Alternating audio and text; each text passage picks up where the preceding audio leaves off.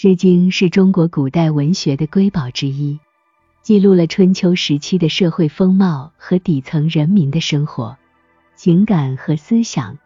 它是中国现存最早的一部诗歌集，涵盖了春秋时期的文化和社会风貌，同时也展现了中国古代文学的起源和发展。春秋时期是一个封建社会，国家分为诸侯国和贵族家族。统治阶层享有特权，而底层人民则处于社会的底层，过着贫苦的生活。《诗经》记录了各个时期的社会变革和阶层矛盾，通过描绘各种各样的场景和人物，展示了社会的多样性和底层人民的命运。作为中国最早的诗歌集，这些诗歌包括风、雅、颂三类。以不同的形式和风格表达了各个时期的社会思潮和风尚。《诗经》中的许多篇章反映了当时社会的伦理道德观念、宗教信仰、政治制度和农耕文化等方面的内容，成为研究中国古代社会和文化的重要资料。在《诗经》中，农耕文化是一个重要的主题。诗歌中频繁出现的农事活动。如耕作、种植、收割，展示了底层人民对农业的依赖和努力。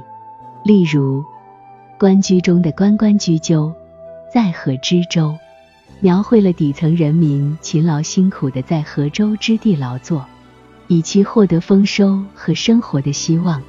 这种描写不仅展现了他们的艰辛和朴素的生活方式。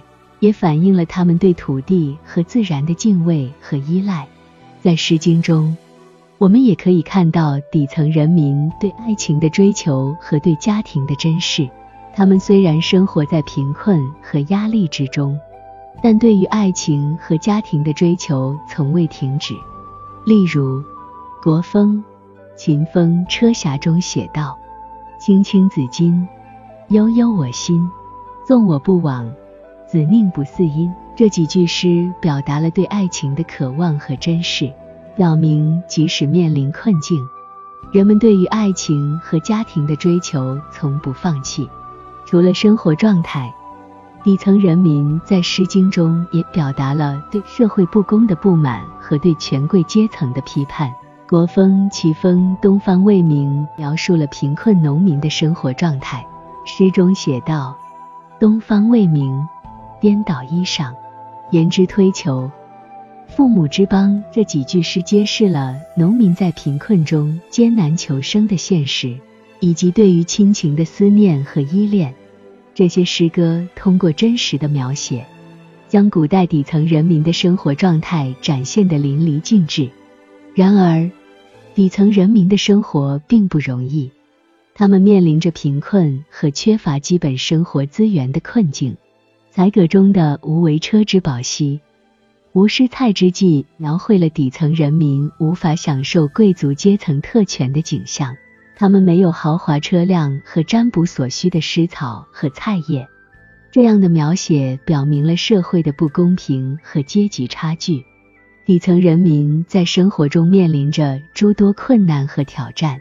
尽管如此，底层人民对美好生活的向往却从未消退。他们渴望过上幸福美满的生活，追求和平与繁荣。在《白华》中，“白华如树，可获谚语”，描绘了一个底层人民期待和平与繁荣的场景。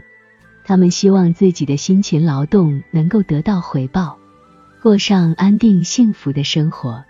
除了农耕生活和对美好生活的向往。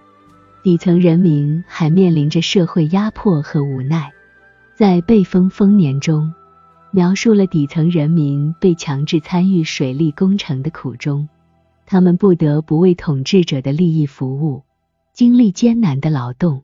这种描写展示了当时底层人民在政治和社会体制下所面临的无奈和被剥削的境遇。此外，《诗经》中还涉及了底层人民的家庭和情感，通过描写婚姻、爱情和亲情等关系，我们可以窥见他们在这些方面的真实体验和情感表达。魏风硕人中的男兄弟，如同手足，表达了底层人民之间的亲情关系和彼此之间的支持和团结。这种情感的表达显示了底层人民的温暖和对彼此的关心，也反映了他们在面对艰难和困境时的相互扶持和支持。通过对《诗经》的解读。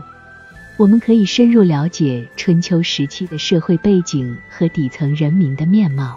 这部古老的诗歌集描绘了农耕文化、社会阶层矛盾、底层人民的苦难与追求，以及他们对家庭、情感和美好生活的渴望。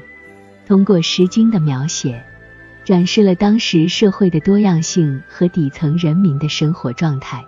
使我们更好地理解了春秋时期的人民和他们的命运。